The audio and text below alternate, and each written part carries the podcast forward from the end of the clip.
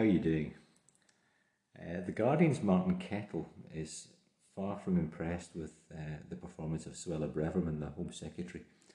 She was the uh, woman who resigned over the email that was sent to the wrong recipients while Home Secretary under the Liz Truss Premiership, and then was immediately reappointed when Sunak um, took over, um, largely because she was thought to be a, a representative of the right of the Tory party and that uh, it was necessary to bring her on board in order to get those who had supported her in the leadership election to support Sunak. She's a hate figure for the left uh, in general, and in particular for those who are motivated by concerns regarding uh, human rights.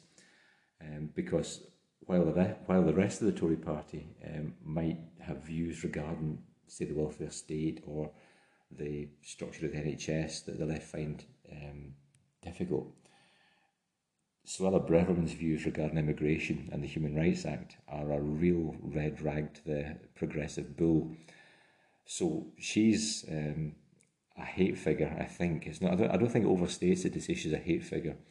And she's also a provocateur within the Tory government. Uh, Martin Kettle in The Guardian today has drawn attention to the fact that her behaviour is really contrary to collective responsibility. Collective responsibility is the doctrine that government ministers don't have personal views. You have a discussion in cabinet or in cabinet committee, and then that forms government policy. And the only way a parliamentary system can operate, it's said, I don't think that's true, but it's said, the only way it can operate is to have all government ministers singing from the same hymn sheet at all times. I think it is true that you can't have Treasury ministers um, or government ministers generally um, commenting on Treasury policy you can't have dissenting views on economic policy because the consequences in the financial markets are terrible. Uh, this is why uh, Nigel Lawson uh, resigned over Sir Alan Walters because Walters was Thatcher's economic guru and was saying things that were contrary to government policy.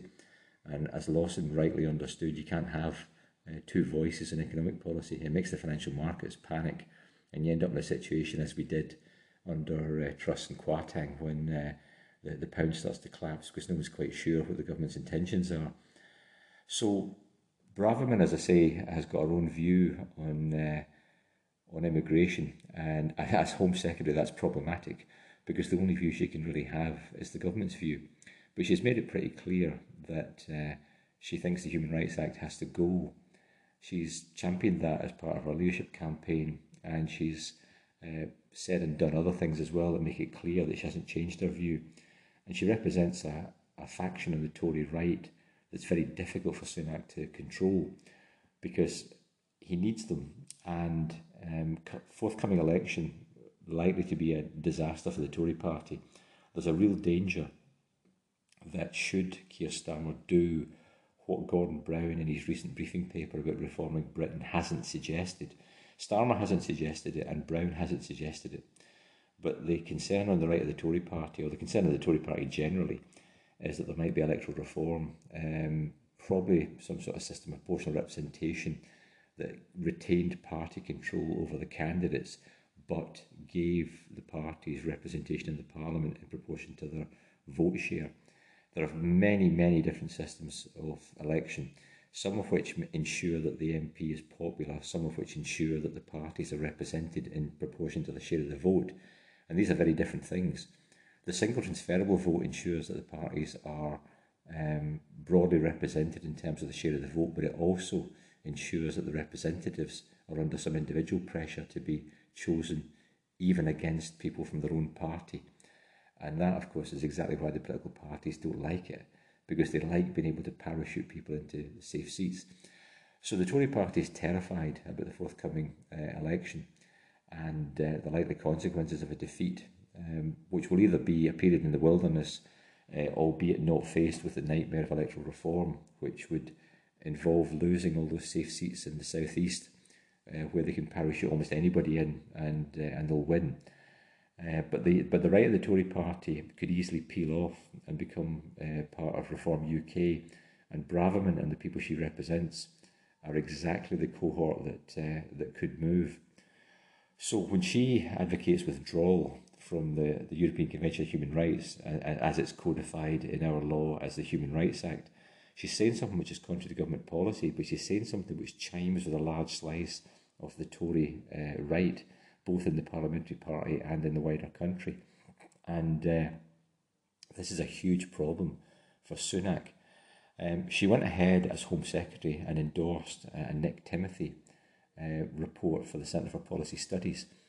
He was one of the people that uh, um, Theresa May had to lose um, on condition of getting the support of the Tory party because he and the female Fiona Hill, I think, but there was two advisers that she'd kept since uh, the Home Office, and they were widely disliked in the Tory party, and she had to ditch them in order to retain the support of the party. But Timothy re-emerged as a, an author of this report, suggesting that if necessary, we should leave the uh, Human Rights Act or di- the Convention, ditch the Human Rights Act and leave the Convention of Human Rights if necessary in order to control uh, our borders and end the uh, judicial opposition to the repatriation of people who are coming into the country through these small boats crossing the channel. So Braverman went ahead and endorsed that report as Home Secretary, which she really didn't need to, and it's quite a provocative thing to do. The withdrawal from the HRA or the ECHR wasn't in the 2019 manifesto, which Sunak says the party is still bound by, uh, and it wasn't part of the review um, into uh, the operation of the HRA that uh, the Gross undertook under the Johnson premiership. So it's quite provocative, and uh, Dominic Raab, the Deputy Prime Minister, who's still championing his uh, British Bill of Rights as Justice Secretary, doesn't advocate withdrawal from the ECHR. So in some ways, the, the government is, is split. Um, as Kettle rightly says, Raab's plan is a complete mess and it's moribund. It's it's uh, at the moment parked. It's not in Parliament. It's not been considered. It's not had its second reading, and there's a reason for that. I'll come to later on. But uh, whatever else I'll say right now, whatever else people say about Braverman's uh, view, it has clarity in a way that Raab's doesn't. But there is within government a battle between Raab and Braverman. Raab representing the kind of Tory centre that thinks it has to be seen to do something even if it doesn't do something, and Braverman intent on doing the thing which will actually work, even if it's hugely controversial and causes massive blowback.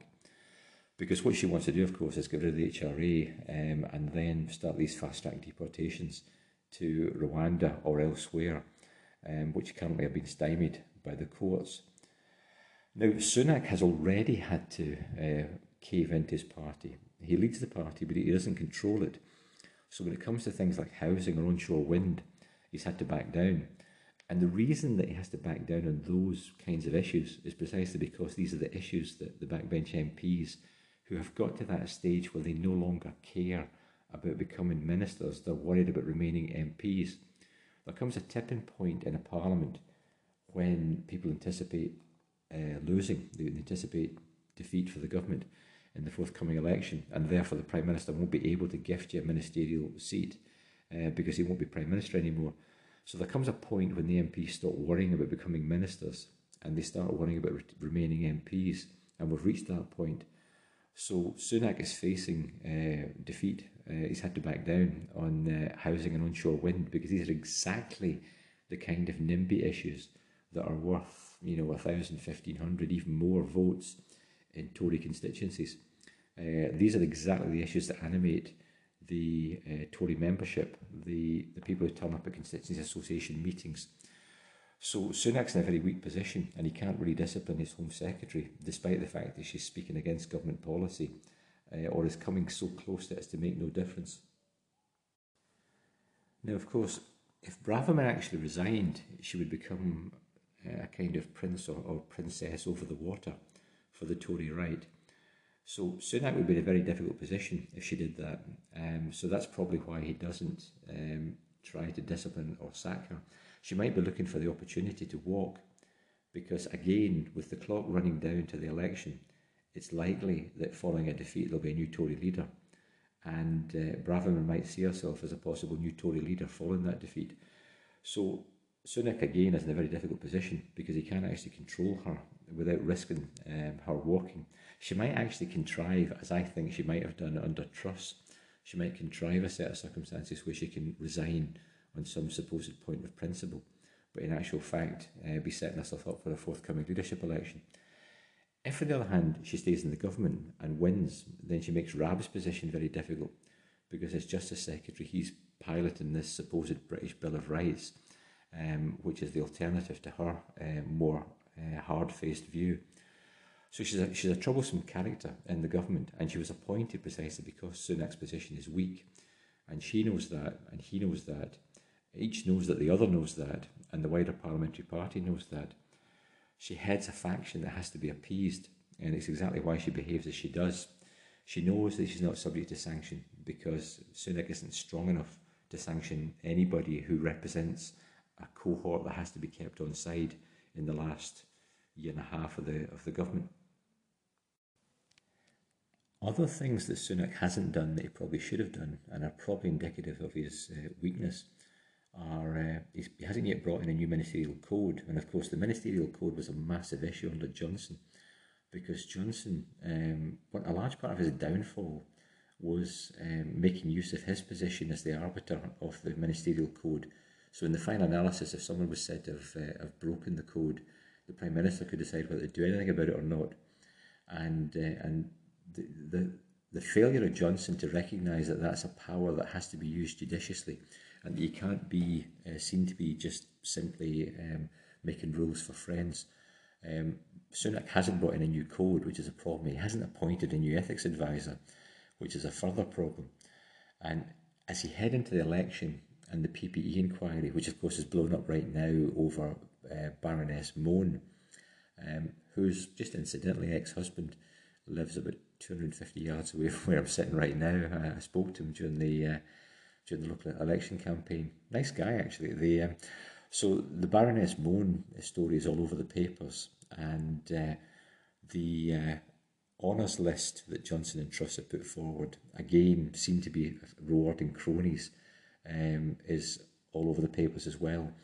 And it's setting up a, a situation where there's nothing but sleaze and bad news heading into the, the pre-election period.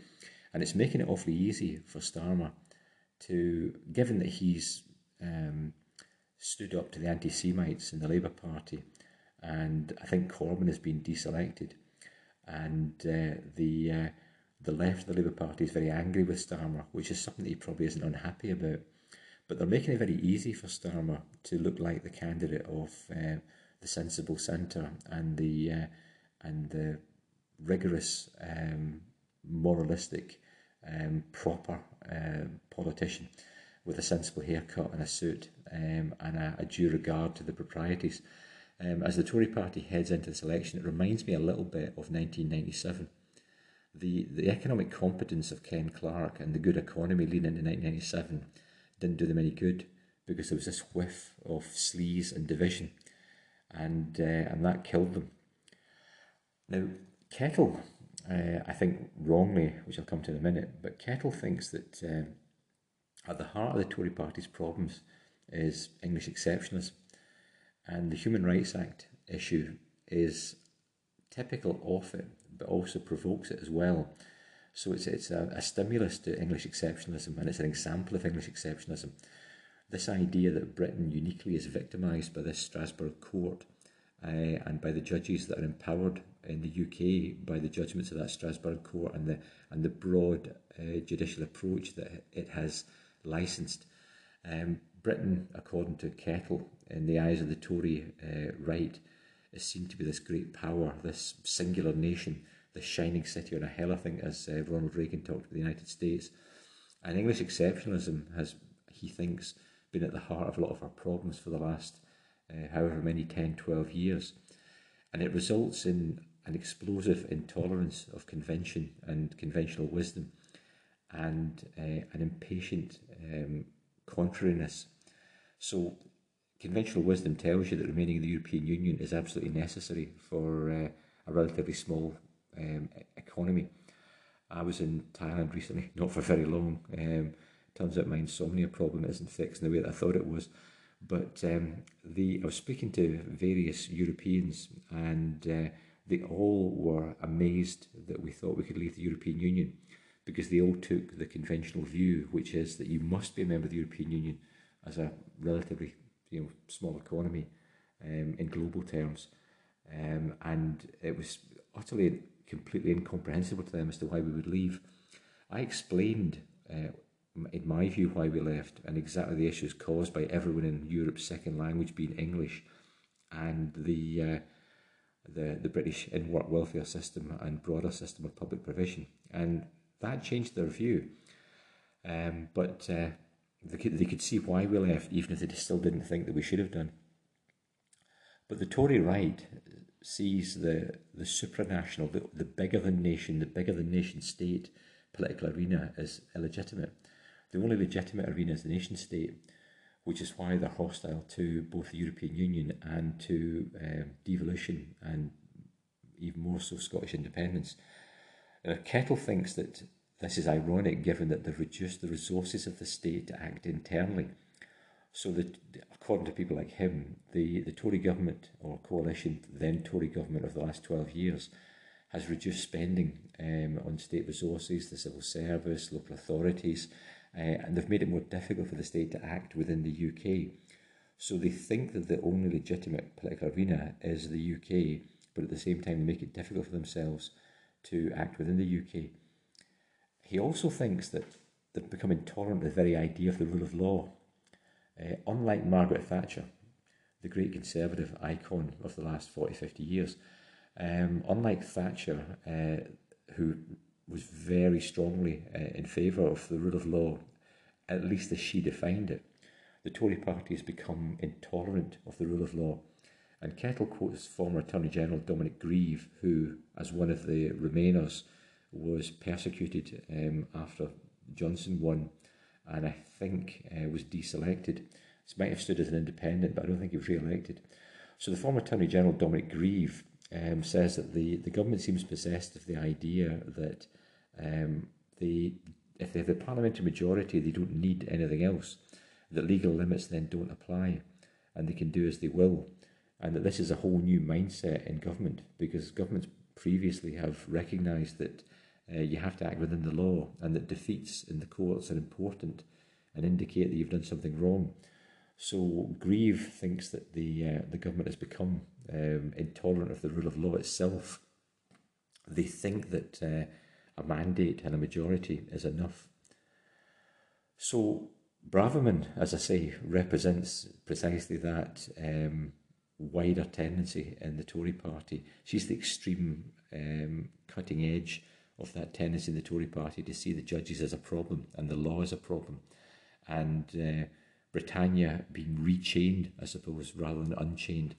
Um, that having left the European Union, we're still not in a position to actually run our own country, precisely because an unholy coalition of judges and human rights lawyers are still making use of supranational um, uh, prohibitions on, on conduct, uh, still making use of resources that shouldn't be available to them because the nation state is complete and contained within itself. And what a government uh, ordains for a country should operate within that country. And it shouldn't be the case that people within that country are able to make use of devices from abroad um, in order to act as an enemy within. I'm not saying that's what is happening, but I'm saying that's the, the Braverman view. And uh, the uh, motivation for Raab's um, weak Bill of Rights, his um, kind of Heath Robinson attempt to address the problem. You know, because Rab wants to keep the, the, the Human Rights Act and the Convention of Human Rights, and at the same time address the problems caused by that with some additional British Bill of Rights, which I I'll come to in a second. I don't think that kind of additive approach is going to help. But uh, the same motivation underpins um, Braverman's approach, which is there is no solution to this other than that we leave. There is no imaginable fix uh, to this. The trouble is, it isn't government policy, and she's championing that from within government, which is a major issue and likely to become more of an issue as we head towards the election, because of course the government will have to have a policy on the HRA and uh, and also Raab's Bill of Rights. That'll that'll have to be the case between now and the election. They'll have to take a position, and Labour, of course, will be strongly in favour of remaining uh, uh, in the Council of Europe and accepting the Human Rights Act that Blair, after all, brought in, the Blair government brought in. So it's, it's setting the Tory party up for a difficult pre election period John Curtice, the psephologist, political scientist, um, said that the fundamental lesson of 1997 was that divided parties can't get elected. You can't win an election if the public think you're divided internally, because they think if you can't agree one with the other, how can you possibly be, be in the right? You know, if um, like police witnesses, as I always say, like police witnesses in a in a court, if the police witnesses can't agree one with the other, you might not know who's mistaken or who's lying, but you know that somebody is. Somebody's either mistaken or lying because they can't agree one with the other. And that seems to be the kind of view the public take of divided parties. They think that they can't possibly be right because they are not internally uh, capable of establishing a single position. And if you can't do that, then you can't possibly be right. So before the, the election, it's likely that the Tory party will be seen to be divided on, on this and probably a number of other issues.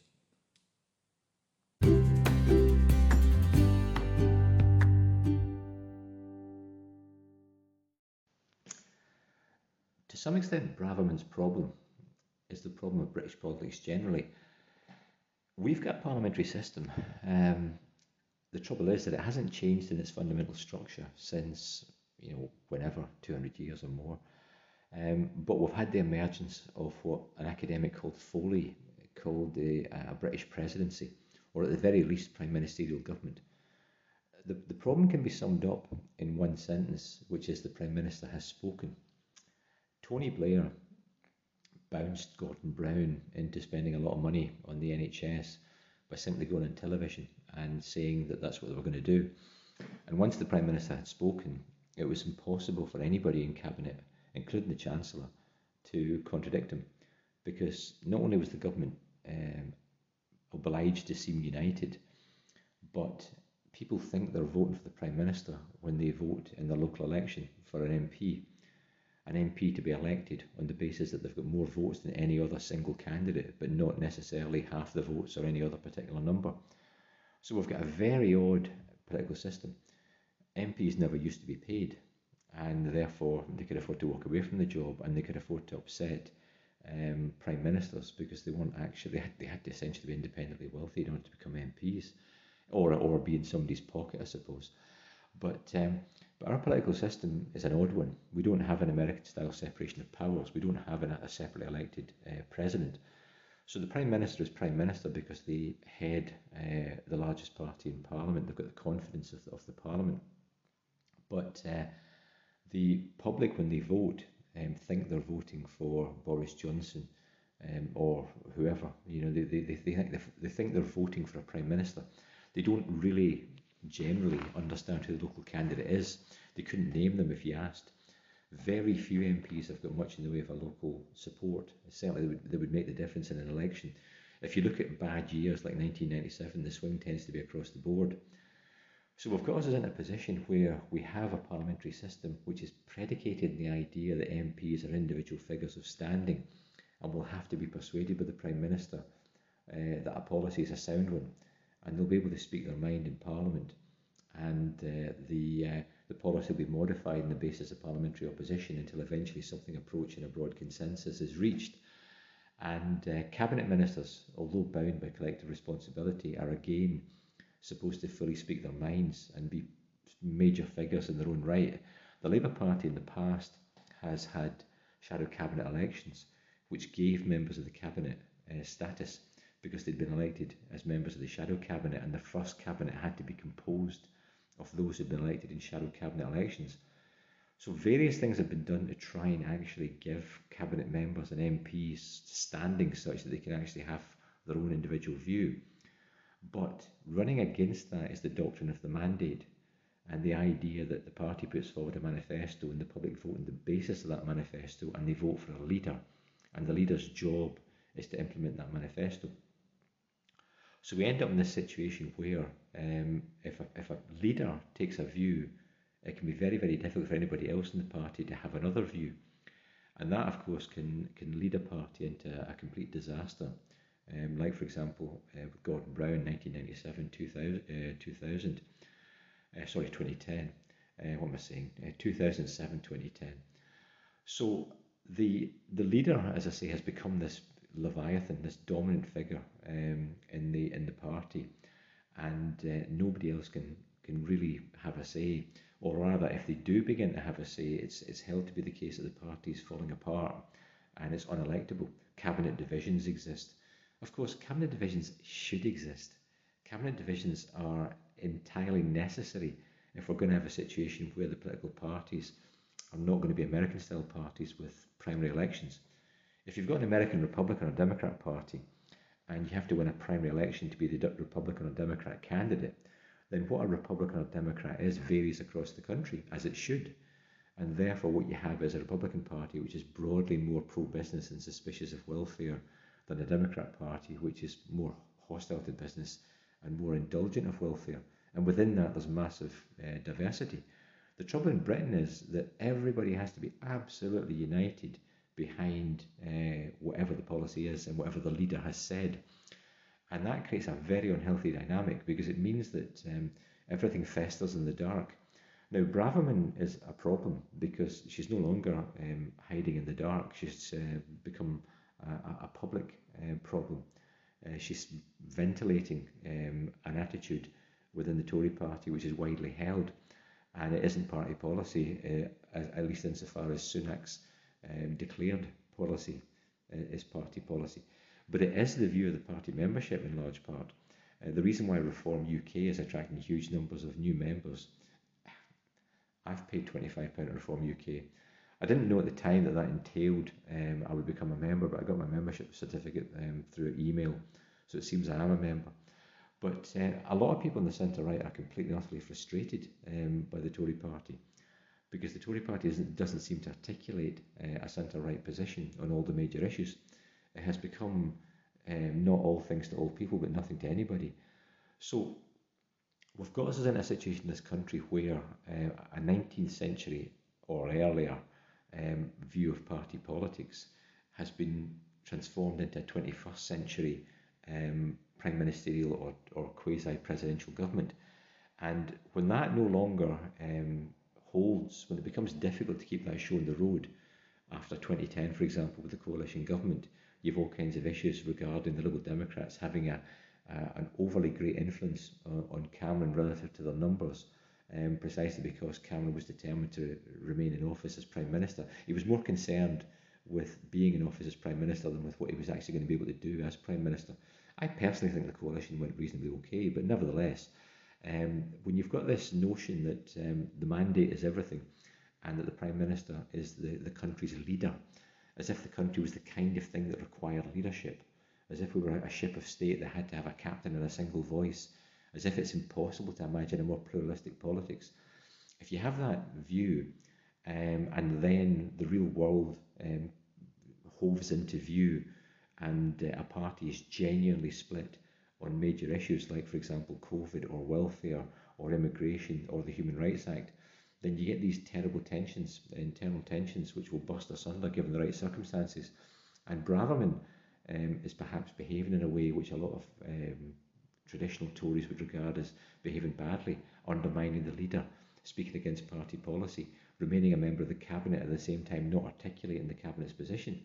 Well, all of that might be true, but we've got us into a, a very unhealthy dynamic um, because we're not prepared to think fundamentally about what our parliament is for and how a government could be formed and why it might be better to have more voices and more openness regarding policy in the parliament and then a policy that um, people continue to speak against but can recognise it's legitimate because they've had every chance to contribute. Um, at the moment, what we've got is uh, a, necessity to remain absolutely united um, because otherwise the press will continue to report cabinet divisions and divisions over Europe. So that the, the press take great delight in, in, in demonstrating governmental disunity, when in actual fact governmental disunity and parliamentary disunity should be there all the time for the simple reason that people with brains don't agree. They agree to a policy, but that doesn't mean they've changed their original view they agree to an overview, they have an argument, a discourse, and then they, they reach a broad view. That doesn't mean they have to abandon uh, their previous view. It means that they recognise that the other person has got a view as well and an accommodation will have to be made. But that is no longer possible in this country. And Braverman is um, speaking um, against government policy, and it's, it's held to be the great heresy. But it's the great heresy precisely because we've allowed ourselves to um, adopt ideas that are quite damaging. Um, we, we end up in a situation where I think Clare Short said, um, no, it wasn't, it was Chris Mullin. Chris Mullin, who was a junior minister in the Foreign Office, I think, at the time, Chris Mullin said there was one MP in the whole of Parliament that he knew who was in favour of the Iraq War, and it was Tony Blair. He didn't know anyone else who was in favour. But of course, you know, once the leader has spoken, then, uh, then the tanks roll. As I've said a number of times before, the name of something doesn't tell you what it is. So, George Orwell, of course, um, made a, a literary career out of pointing this out. The fact that something is called the Human Rights Act doesn't mean that it somehow defends rights and, and that you'd be a, a rogue to be against it. Um, the Human Rights Act um, doesn't do what it says on the tin. Because what the Human Rights Act does is it represents a, a continental view of the state and the individual that has been no part of the British view. Because in Britain, the law doesn't um, prescribe, it doesn't tell you what you can do, it proscribes, it tells you what you can't do. And you can do everything which isn't banned. So we start with the assumption that everything is allowed, and then we ban some things. As John Stuart Mill said, um, the only bans that are defensible are ones that increase total liberty. So the reason why you have a prohibition and restrict someone's liberty is precisely to increase the liberty of others. The reason why you don't allow um, rifles to be fired in a public park is because it is a greater infringement on the rights of others to peacefully use the public park than it is an inhibition on the right of people to fire rifles. It's unfortunate that people can't fire rifles or ride quad bikes in public parks. Um, so it is genuinely to be regretted that they are to be told that they can't fire rifles or ride quad bikes. But that's because more people benefit from the prohibition on rifle firing and quad bike riding, um, and therefore that's the rule. So all restrictions of liberty are for the purpose of creating greater liberty. And that's our assumption. Our assumption is you prescribe, you ban things, but you don't tell people what they can do. The trouble with the Human Rights Act is it tells people what they're entitled to in terms of supposedly specific rights. But the rights aren't specific because the right to a fair trial is in no way specific. As soon as you lay down a right to a fair trial, it's a right to um, bear arms. The Second Amendment of the US Constitution says that uh, you have a right to bear arms, but that isn't really a right because it's, it's what the Supreme Court says it is. So all of these um, specific rights are in actual fact um, powers. They're powers of whoever, powers for whoever gets to say what the right is. So the Human Rights Act isn't actually a, a set of rights, it's a set of powers. It's a description of what courts can use uh, in order to decide cases. Now, the interpretative burden on the Human Rights Act or, or on the courts, supposedly, is that um, black letter law straightforward statute or well established black letter law um, is our law.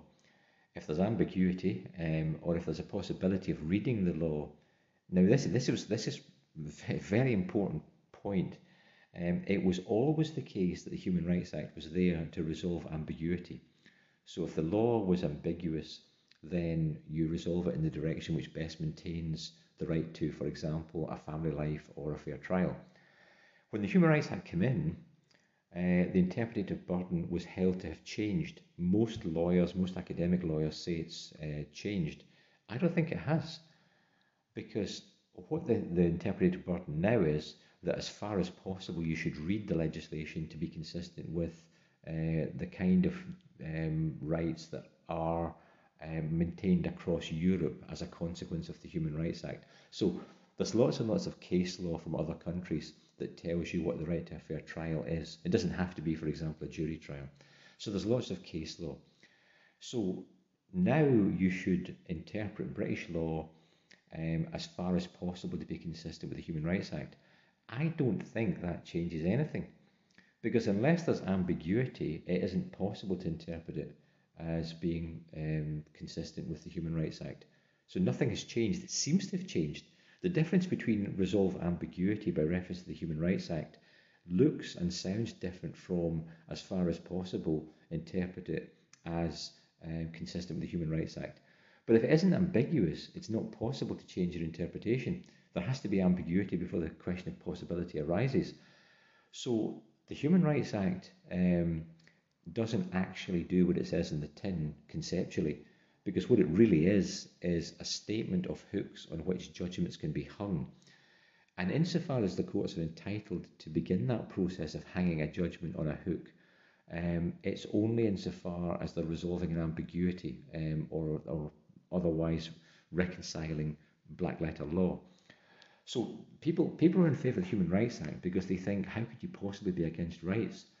But there's no such thing as a statement of what your rights are unless there's a court that says what those rights amount to.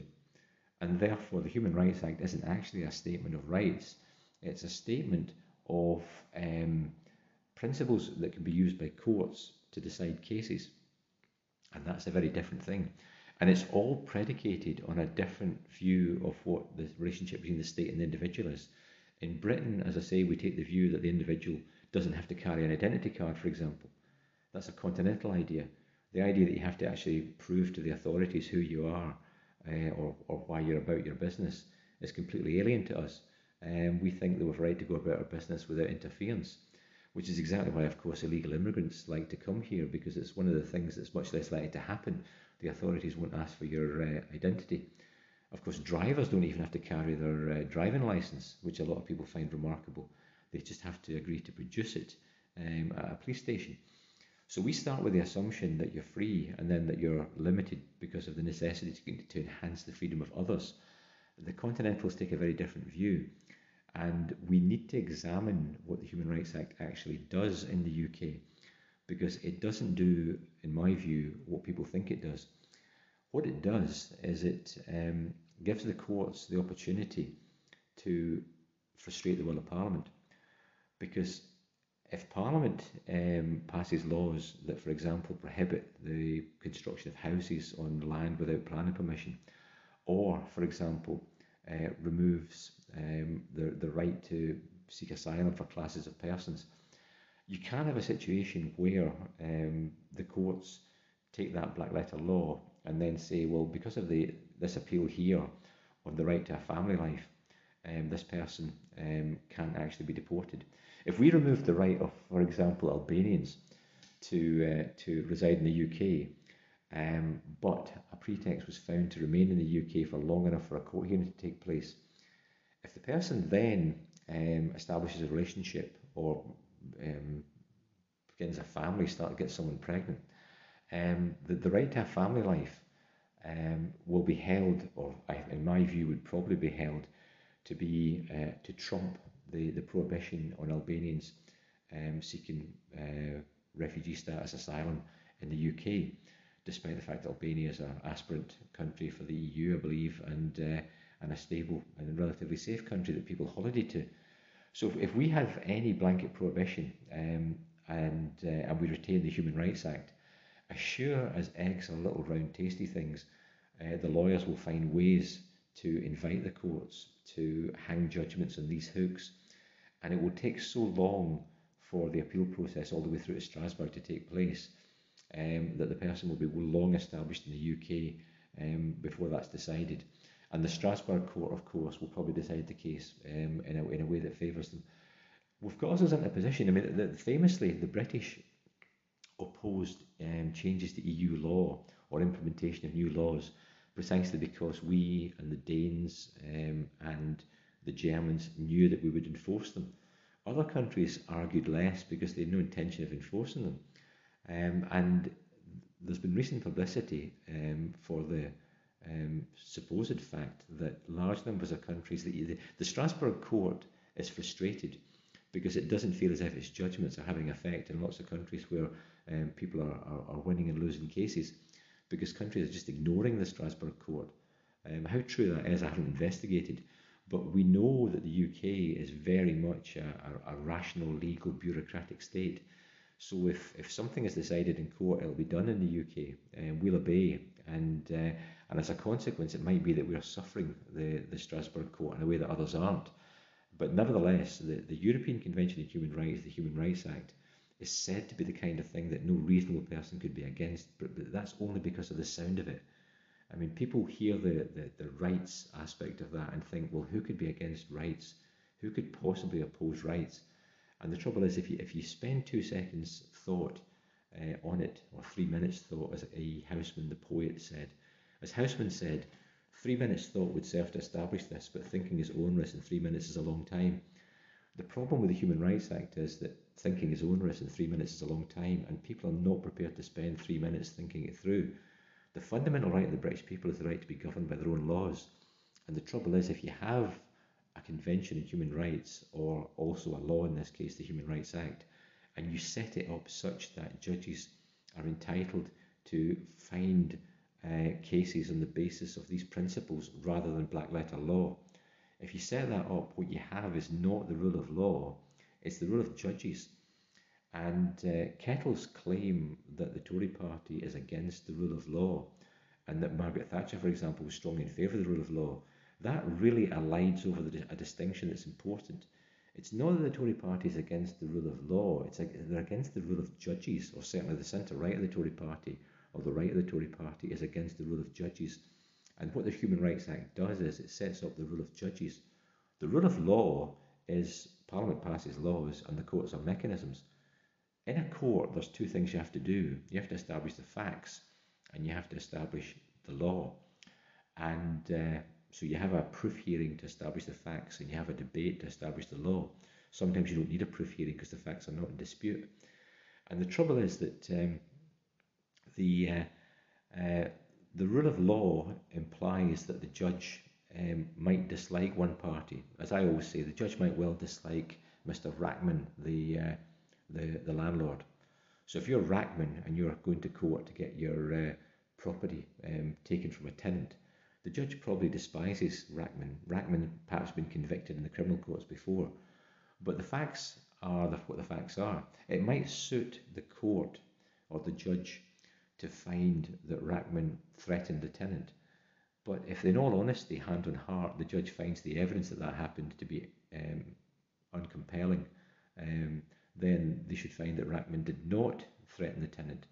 But of course, if you start with your desire to find in favour of the tenant, then you'll claim that the tenant's testimony that they were threatened was convincing, and you'll find that as a fact, um, and you'll write it down in the stated case, and it'll become a fact, and it won't be revisited by an appeal court because appeal courts won't revisit these findings in fact. So bad judges were always able to find facts um, in, a, in a way that suited them. And if that didn't work, they would then do something tendentious with the law. As the Master of the Rolls, Lord Denning, said, I can usually find a case that allows me to do what I want to do. Now, what the Human Rights Act does is it puts that on steroids. It means that you've got these principles, these broad principles, that allow you to say, well, I think this is consistent with uh, the right to a family life. I think that trumps this particular piece of law. I find this piece of law to be uh, ambiguous and open to interpretation in a way that no reasonable person could actually honestly say they did find it. So we end up in a situation where Parliament is no longer sovereign, and that's a major issue because um, parliamentary sovereignty is at the heart of our system and uh, we can't get by without it. Um, and it's anti democratic to uh, not have a sovereign parliament for the simple reason that the judges aren't elected. I'm not, it wouldn't be a good idea to elect them, but um, the judges aren't elected, and if they set themselves up as a rival centre to the parliament, that's intolerable. In the United States, they, um, following the famous judgment Marbury v. Madison, right back in the um, late 18th century. I think maybe maybe early 19th. I'd have to check. I think late 18th. But the, the great case of Marbury v Madison um, established the Supreme Court as a rival to the other two branches of government. And the outrage that was um, ventilated following the Roe versus Wade judgment recently, when the court said that it's no business of the federal government to require the states to provide abortion services, it's, it's a matter for the states that was nothing more than the, the, the law. I mean, the, the 10th Amendment is clear. Powers not given to the federal government are reserved for the people of the states. So, what the Supreme Court did in that recent Roe judgment was nothing more than obey the Constitution uh, and limit itself appropriately, um, given that it was only a court and not a legislator, um, or legislature rather. Um, but people were outraged because they've got themselves into a, a frame of mind where they think that uh, however dysfunctional the Congress is, the court will come along and act as a second uh, benign despotism. a grand poobah that will remedy all the weaknesses of the other parts of the system.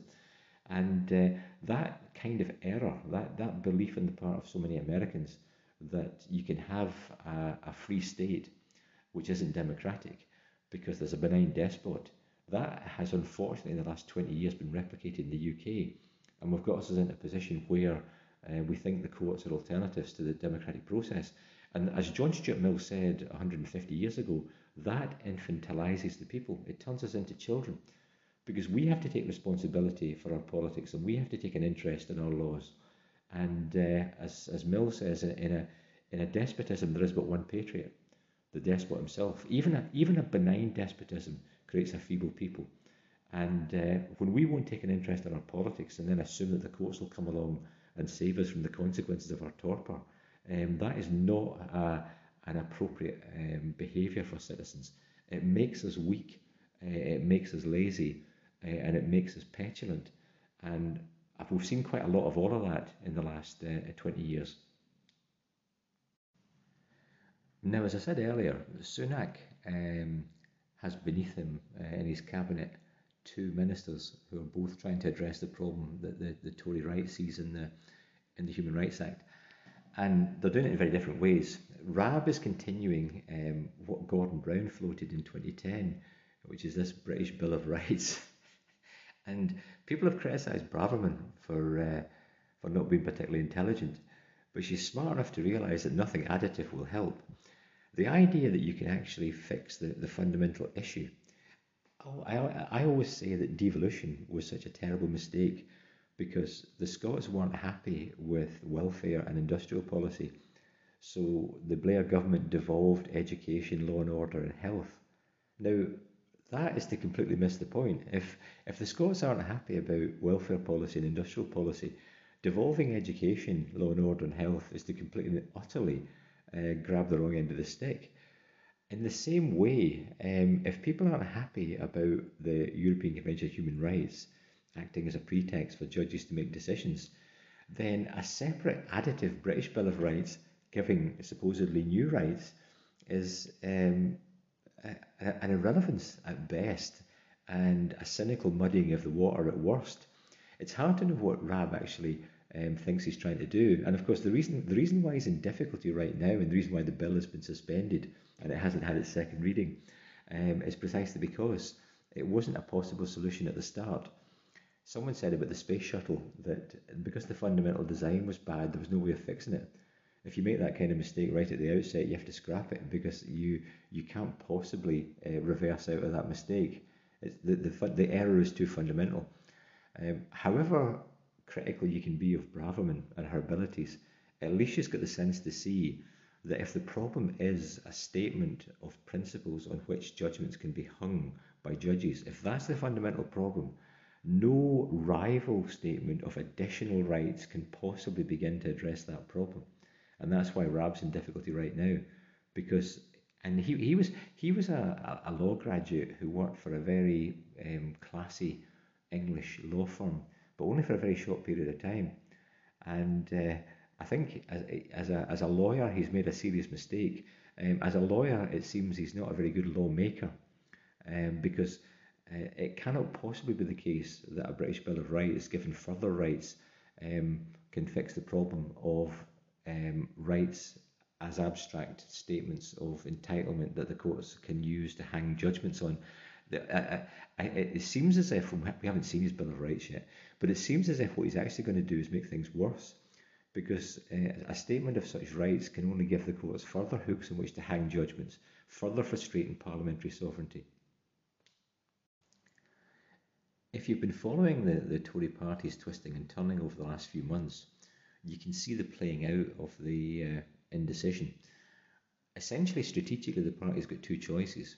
It can either run to the right and lose, but retain um, internal unity or, or retain the, the, the, single party. If they can keep the, the, the, the, centre right or the, the, the centre and left of the Tory party have got nowhere to go. The, the broad swathe of the Tory party has got nowhere to go. They won't go to Reform UK, they can't. So the worry in the Tory party regarding a split is that the right goes to Reform UK, and it's happening a wee bit already.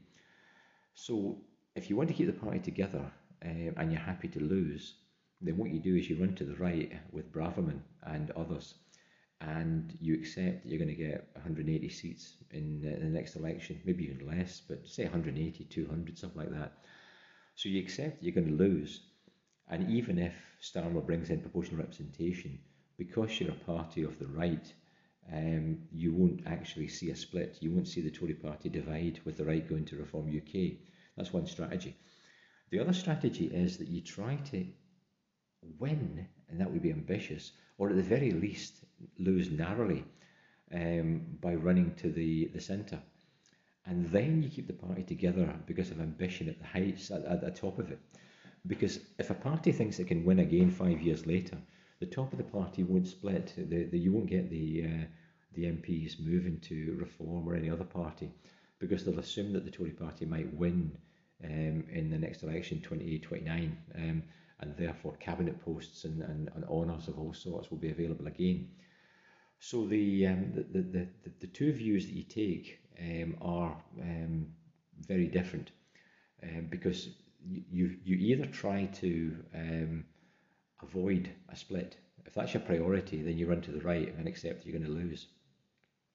If you run to the centre and lose, and Starmer introduces PR, then the party will split because the, the, the run up to the election um, and, and the centre, centrist position of the party leading up into the 2024 election, that will so anger and alienate the Suella Braverman um, right that come the Starmer government and, uh, and, and if, if he dares to introduce PR, um, then the Tory party will split and uh, and the right will go to the uh, Reform UK or, or another party, probably Reform UK. So if you watch what's happening over the last few months, the decision they, they floated they, they, they, flew a, a, a kite or, or put a flag up the flagpole to see whether anybody would accept the idea that benefits and pensions would not be uprated uh, in line with inflation or in the case of pensions the triple lock and I think earnings the big bounce in no it was infl- inflation was higher than earnings so they, they, they floated the idea that they wouldn't increase um, pensions and, and welfare benefits in line and then they said they would and uh, the uh, the, the sums of money are now becoming very large. British state spending is a trillion, and we're now under the heaviest tax burden we've been under, I think, since the war. Very, very heavy tax burden, and the freezing of personal allowances of various sorts. Nothing being done for the um, self-employed dividend receivers. Dividends actually were characterised by, I think, a Tory spokesperson as unearned income, which was very provocative for uh, lots of small businessmen. So the Tory party under Sunak is broadly, it seems, running to the, the centre. I don't know what Sunak believes in. Uh, as Treasury Minister, as, as you know, Chancellor Exchequer, he seemed curiously unwilling to oppose the kind of spending that Johnson was in favour of, uh, not only in COVID but in other things as well. And uh, consequently, we've run up a huge amount of debt. And uh, the the COVID strategy was seen to be, in my view, uh, mistaken very early on, but Sunak did nothing to oppose it, which you would have thought would have been the uh, the lot of a cabinet minister in charge of finance. And of course, Lord Agnew resigned because he couldn't stomach Sunak and others walking away from 9,000 million quid. Um, there was no attempt made to pursue this fraud, and Agnew quit because of it. So the, the Tory party, um, Sunak was said to be lit off, off the right, but he's, he's not been off the right either as Chancellor or as Prime Minister. And uh, this, it seems as if, after some indecision and muddle, they're going to try and run as a centrist party into the election, regardless of the consequences for the hardcore Tory vote, regardless of the anger on the part of businessmen and, and wealthier individuals because of the tax burden um, and the extraordinary levels of debt and debt interest. And uh, but at the same time, he hasn't quite managed to convince himself that ditching Braverman and deliberately provoking the right is, is a good idea either. So it's essentially a, a centrist um, government into the next election, but with a tolerance for Braverman. Uh, she's been she's been granted the same kind of let when I think about it that Corbyn was um, under Blair. There was lots of talk about trying to get rid of, uh, or indeed the Bennites uh, in the 1970s, Tony Benn and his followers in the 1970s in Labour. Um, Braverman's been granted that kind of indulgence. Um, Tony Blair said we can afford to tolerate a Jeremy Corbyn, and uh, it seems as if um, the uh, the Sunak government is going to tolerate Braverman and the right into the election, um, but they're running in the centre, and it's a dangerous strategy if Starmer brings in proportional representation, because um, running to the centre and losing will mean that, uh, that after that defeat, um, it'll if there is if there is PR, the the right knowing that they can win seats under PR, um, will split from the Tory party, and it could be the uh, the end of the most successful electoral machine in British politics. Now, just to conclude, um, as a Scot, uh, maybe I shouldn't speak about English exceptionalism, but then again, maybe as a Scot, I'm perfectly equipped uh, and positioned to speak about English exceptionalism. This trope that Brexit was driven by uh, English exceptionalism and uh, this little little Englander notion that uh, the uh, the rules don't apply and that we're quite unlike other similar nations or, or ostensibly similar nations. It worries me the extent to which this um, rewriting of history and this kind of libel can be can be taken as fact. If we actually think about what's happened over the last um, six or seven years, um, English exceptionalism has got nothing to do with, with Brexit. Brexit was not caused by English exceptionalism. It was caused by things that were far, far more prosaic um, and were, uh, were the result of the Brown government, uh, the, the Brown chancellorship rather, uh, and to a lesser extent the Brown government. Iain Duncan Smith desperately tried to reverse out of Brown's in work welfare system, but to repeat George Osborne's attack on, on Smith, um, he, he might not have been bright enough to be a cabinet minister, said George Brown, said uh, uh, George Osborne. I'm not sure if that's true, but certainly the attempt to remedy in work welfare under Duncan Smith largely seemed to involve bundling it up, again without actually thinking or being clear about what the fundamental problem was. The fundamental problem of in work welfare was the problem of uh, incentives. When it was introduced back in, I think, 2004, uh, number 10 staff, as I've said before, said that these hourly limits for work will serve not as um, floors but as ceilings. So no single parent will work more than 16 hours, no couple will work more than 24. Um, no single person over 30, uh, I think it's 30, 25 years old, I think, will work more than 30 hours. Uh, no rational person would actually um, work more than these hours. And because the welfare state kicks in, if you work these minimum number of hours, any rational person would look for a very congenial job, an enjoyable job um, for exactly that number of hours. So if you very much enjoy being in a hairdresser's and uh, talking to people, um, then 16 hours of that is much, much better than working as a network admin person and under tremendous stress because the difference in wages at the end of the day will be very modest if you've got a number of kids. So what the system did was it incentivized folk to get a job that was congenial for a minimum number of hours at, at low wages. It didn't matter what the wages were. And because everyone's second language is English, the uh, the immigration to the UK was very, very great. Now, of course, people like Jonathan Portes, who used to be a civil servant, is now an academic at uh, Imperial, maybe London School of Economics, somewhere like that. Jonathan Portes, a huge defender of the EU, a huge defender of British membership, um, will tell you that EU migrants pay more in taxes than they receive in benefits, which is true.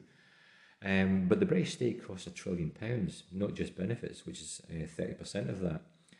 And if you use the same methodology and look at the same cohort, because the British people um, on average are older than EU migrants, because obviously pensioners tend not to move to other countries. If you compare like with like, if you actually compare um, EU migrants with a similar cohort of British people, then you get something like a figure of I think it's 270 billion surplus um, paid in taxes by the British people. Now, of course, that's an absolute fiction. The fact of the matter is that the median taxpayer is not paying anything like enough over the course of their life to pay for the services and transfer payments that they receive. At the moment, the British state is now costing uh, just under £15,000 per person per year. Um, and uh, most folk will never pay anything like enough tax to over the course of their life to cover the cost of the services. So people voted for Brexit um, because they knew, uh, and they could see it all around them in their communities, they knew that it wasn't going to be possible to provide £7,000 a year secondary school places and £4,500 a year primary school places and maybe you know £20,000 a year in, in work welfare. It wasn't going to be possible to provide that for everybody in Europe who would like it. You know, we, we simply couldn't take Europe's median skilled workers, uh, all of them. Uh, and that's certainly why I voted in, in favour of Brexit, because I could see the long term consequences of the open door offer we were making. It simply wasn't going to be possible. A child could understand why, over time, uh, we would end up in a situation where less was being spent per head of, uh, of the population. We might be able to spend the same amount in total, but much less would be spent per head, and that would cause social social tensions. It's happening already, arguably. We're spending a trillion, but there's massive problems. People can't afford to heat their homes. Uh, there's massive food inflation. There's huge amount of social strife, uh, despite the fact that we've got the heaviest burden in taxation since the war, and we're spending uh, a trillion pounds in state services, fifteen thousand pounds per head. So what people like me said would happen is arguably happening right now. And to claim that somehow Brexit was fueled by this little Englander uh, approach to the world, it simply wasn't. Um, it was it was a concern with whether our laws would apply in, in our country. Uh, it was it was a concern that the European Court of Justice was reinventing itself as a second Strasbourg court and was telling us what we could and couldn't do um, with Moroccans who smuggled Sims into terrorist suspects in prisons. Again, another reason why I voted to leave, because we need to be able to deport uh, a Moroccan who um, smuggles a Sim into a terrorist suspect in a prison. They are persona non grata, they must go. Um, and if, uh, if a court will decide on the basis of some um, convention, not even convention right actually, but, but a, a Luxembourg um, Charter of Fundamental Rights right, uh, we, we, we were in the situation where we had an opt out, supposedly, on the Charter of Fundamental Rights, and then that opt out was ignored, and we were told that in actual fact, um, the Luxembourg Court's Charter of Fundamental Rights would apply to people in the UK, um, and therefore we couldn't deport um, a, a Moroccan um, who was smuggling Sims into a prison. So the, the, this idea that um, the uh, that, that Brexit was fueled by the Little Englander um, mentality, quite the opposite, or, or, or British exceptionalism. Nobody in Britain who was concerned about the level of immigration thought that Britain was exceptional and an imperial power still, and was therefore motivated. I mean, the the, the libel, the attack on, on people who voted for Brexit, um, that they are uh, racist, xenophobic, um, and uh, an anti-immigrant for, for no very good reason. It's just disgusting and, and untenable. Um, all of the surveys, all of the evidence shows that the British are a very open, very tolerant, very liberal, very pluralistic people. And that's why people come here. It really is unfair to describe the British people um, as being somehow um, either xenophobic or possessed of the idea that they're exceptional among nations. Brexit was driven, quite simply, um, by folks seeing all around them the consequences of open door migration in a country with a massive welfare state and public provision. These two things, you can have one or the other, but you can't have both. And the Remainers forget exactly why we ended up with the Brexit we ended up with. Um, we didn't. We voted to leave the European Union, but what that would amount to, of course, was decided in the Parliament in the three or four years afterwards, and uh, the uh, the attempt by people like do we remember Jo Swinson and Nick Clegg? Remember Nick Clegg, the uh, former deputy prime minister and uh, leader of the Liberal Democrats. Remember his embarrassment when Andrew Neil suggested that if you were in favour of remaining in this internal market in favour of remaining in the customs union, you'd be as well deleting the idea Democrat from your title because there's nothing democratic about it. Do you remember Jo Swinson saying, let's just actually vote to remain in the European Union and to hell with the referendum result? She lost her seat in East Bartonshire because of that. Ordinary people could see that there really was a crossing of a line there. So the, the reason why we had the Brexit we had was not because of a little Englander mentality or British exceptionalism. The reason why we had the Brexit we had was precisely because Remainers in the Parliament voted against every single possible compromise and every single decent, sane arrangement. I personally thought it was a good idea to remain in the customs union because the additional benefit of uh, trade deals around the world uh, was very modest compared to what we really needed, which was withdrawal from the internal market and to get away from the so called four freedoms, including the freedom of movement of persons. That was what we needed. That was the motivation for Brexit. And of course, we ended up in a situation where we had a so called hard Brexit.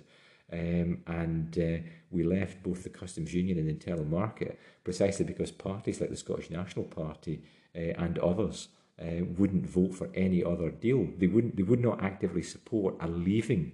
We'd voted to leave, and they wouldn't support a leaving. They were intent on trying to remain. And because they wouldn't support a leaving, we ended up in a situation in 2019 where Johnson was elected with a huge majority, 80 I think it was, and was able to leave in the terms that he dictated.